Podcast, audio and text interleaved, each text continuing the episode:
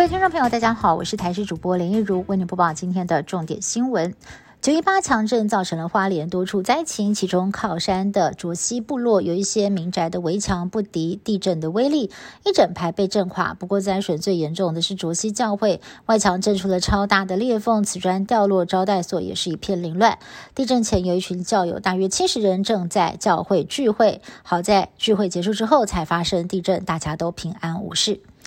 小婴儿溢奶却疑似被护理之家不当对待。新北市有一位妈妈控诉，女儿半夜溢奶，竟然呢直击照护员，直接把她放到水龙头下，用水柱冲洗后脑勺，洗发精的水还流进了宝宝的眼、耳、鼻，吓得她啊赶紧制止。一开始护理长道歉，但后来护理之家却改口称清洁的过程没有不当，甚至还呛说随便你要怎么办。而其实呢，这名妈妈本身就是一位律师，现在也气得。将监视录影器的画面直接抛上网。继续关心疫情，我国在今天本土病例是新增了四万四千五百例，有三十三例死亡，相较上周二减少了两千两百九十五例，降低了百分之四点九。但同时，本土累计确诊数也正式突破了六百万例。不过，台湾感染症医学会名誉理事长。黄立明示警，随着疫情趋缓，搭配边境开放，可能也会带来其他的流感疫情。今年恐怕会是个流感大年，流行率将会落在百分之十五到百分之二十。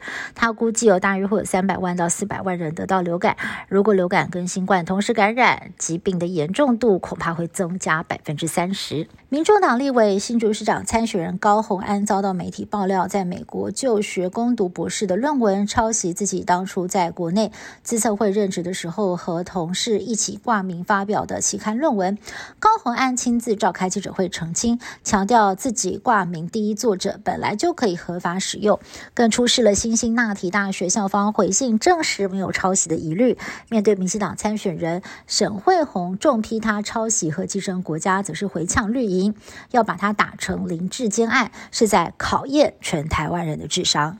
巴西的总统大选十月初登场，寻求连任的波索纳洛日前来到英国伦敦参加女王国葬，在巴西大使馆的阳台发表演说，但是波索纳洛只花了十三秒钟哀悼女王，接下来的谈话全部都在拉票，俨然成了个人的选举造势场合。不仅是英国的民众无法接受，巴西的学者也痛批波索纳洛真的是丢脸丢到国外去了。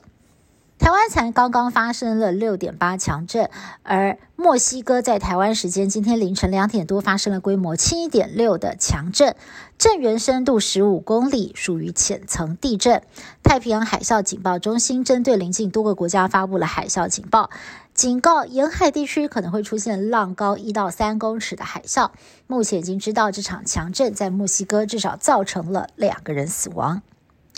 以上新闻是由台视新闻部制作，感谢您的收听。更多新闻内容，请您持续锁定台视各界新闻以及台视新闻 YouTube 频道。